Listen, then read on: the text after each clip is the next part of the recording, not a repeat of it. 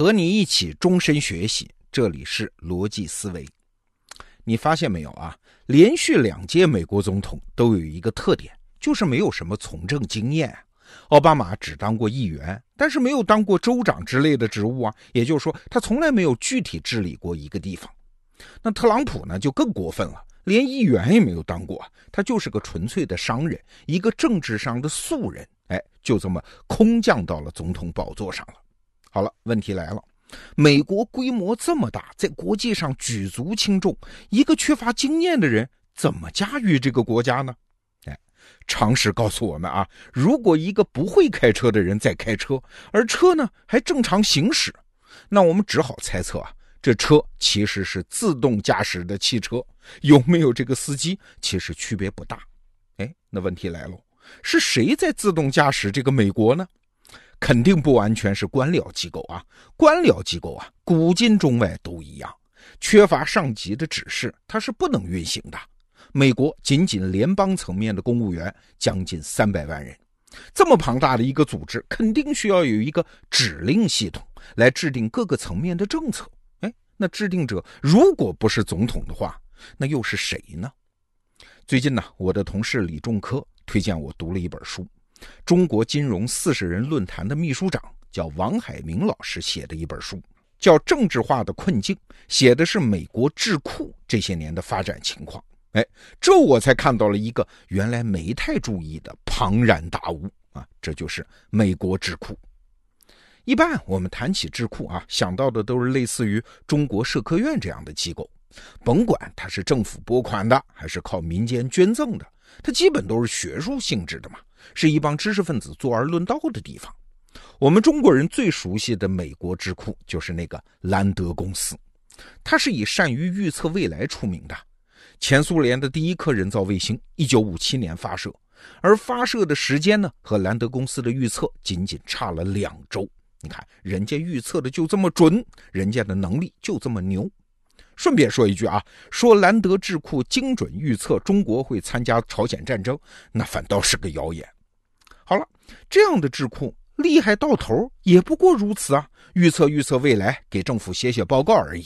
尤其是美国智库，大多都是民间的非盈利机构，他们怎么可能成为影响美国政治的实际力量呢？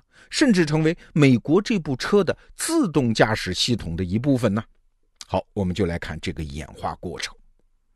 我们都知道，美国的政党啊，那是个松松垮垮的组织，对党员也没有什么约束力啊。你投哪个政党的票，你心里觉得你是哪个政党的党员，那您就是喽。就像特朗普，一会儿共和党，一会儿是民主党，变来变去，非常随便的。哎，这就带来一个结果，就是美国的政党其实没有什么力量。他只能忙竞选，这么一摊子事儿就够他受的了。他是没有能力做具体政策研究的。那在二十世纪之前，这个问题还不太突出，没关系嘛，因为那个时候社会问题比较少。但是随着美国进入现代社会，政府执政再也不能靠一个政治家自己的日常经验和一般性的知识了，你必须得有专业的知识分工。我举个例子啊，比如说罗斯福新政时期。全国都在搞以工代赈呢，就是招募工人，兴建大量的工程啊，用建工程的方法来代替对灾民的赈济。那这种工程，你想嘛，它是不能靠市场那种无形的手自动来调节的，它必须由政府来主导。那好，造什么样的工程啊？每个工程搞多大的投资啊？政府都必须来主导制定政策。哎，那这个活儿。就非常复杂了，他就必须要有那些有专业知识的人来介入了。到了第二次世界大战期间，政府的规模是进一步扩张，大量的事情必须请教专业的知识分子。很著名的一个例子啊，就是二战后期，美国人快要打赢日本人了，但是美国政府突然发现自己对日本这个国家几乎一无所知。哎，那打赢了之后，你怎么处理日本、统治日本呢？政府只好求助于学者，美国人类学家本尼迪克特啊，是一个女子女教授，她就接了这么个活最后就写出了那本名著，叫《菊花与刀》。那这本书现在已经是文化人类学的名著了，但是这本书写作的初衷是为美国政府写的一份政策报告你看，没有专业知识分子介入，美国政府事实上已经无法执政。说到这儿，你就理解了，美国智库这个时候就有了巨大的生存空间啊，因为专业的知识分工在政治结构里开始有用。现在排世界影响力前列的好几个智库啊，比如说布鲁金斯学会，都是在这个时候成立的。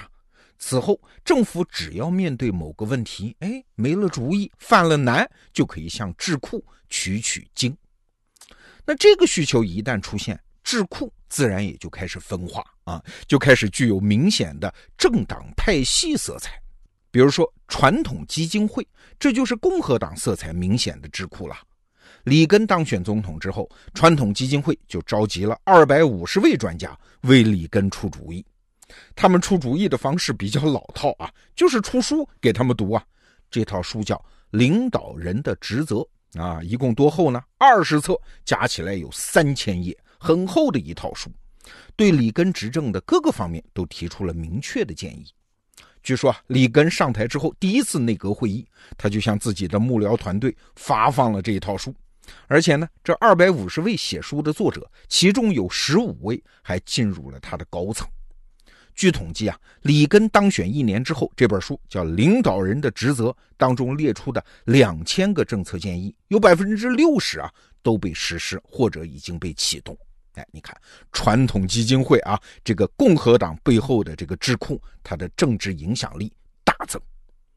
那既然有了共和党的智库，民主党当然这边也不肯落后啊，他们走得更远啊。不仅是给执政的建议，而且还帮助政党组织大选。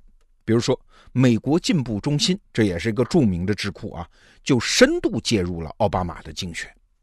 奥巴马当选之后，当然了，这是老规矩了，要投桃报李。美国进步中心三百多位员工，有一百五十位哎，一半哎，都加入了奥巴马的政府。多位高管被奥巴马政府委以重任，其中。美国进步中心的那个主任叫波德斯塔，被任命为奥巴马过渡事务主管。甚至美国政界当时有一个说法啊，说波德斯塔掌握了奥巴马新政府筹建的人事大权。你看，江山总是这样倒来倒去啊，你方唱罢我登场。后来，共和党的特朗普又上台了，那共和党的智库传统基金会就再次登场。还记得吗？刚才我说的给里根编的那套书叫《领导人的职责》，那是二十本呐，三千页的大书。现在啊，这书一直在出，出到了第七版，一直出到了特朗普上台。那你猜现在还剩下多少页？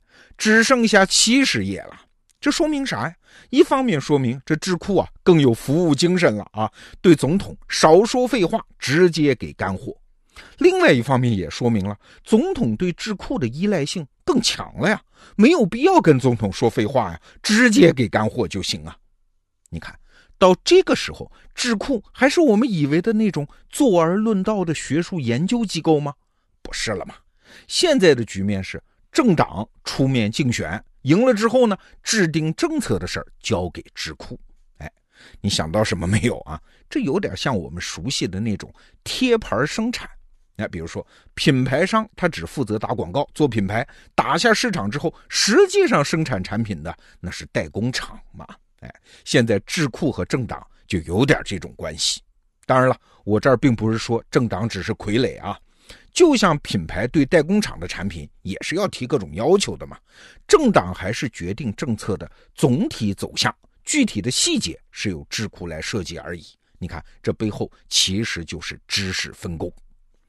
但是啊，不管怎么说啊，美国的智库已经从野生动物登堂入室，成为美国政治生态中不可或缺的角色了。那我们今天讲这本书，回顾这个过程，哎，对我自己有两个启发。第一啊，现代社会发展的总线索，它就是分工啊，尤其是知识的分工。这政治也不例外，成熟的政治它必然依靠成熟的知识分工体系。所以啊，总统再不靠谱，它并不影响政治本身的稳定性，这是第一个启发。那第二个呢？哎，这个启发对每个人都有用啊，就是干活总是没错的。还记得薛兆丰老师在他的经济学课里面提到的那个著名的科斯定律吗？简单说就是，资源摆在那儿，本质上不是谁有产权才归谁啊，而是谁用的好就归谁。哎，今天我们讲的美国智库崛起的过程，其实也证明了这一点啊。拥有一样东西的方式啊，不见得一定是争夺它。哎，其实还有一种方式，就是像已经拥有它的样子来干活，来思考。结果呢，你干得好，思考的有价值，迟早也能拥有它。过去我们总说啊，不在其位不谋其政。但是今天这个故事告诉我们，不在其位也谋其政，反而是加入其中的一个方便法门。好，这个话题就聊到这儿，逻辑思维，明天见。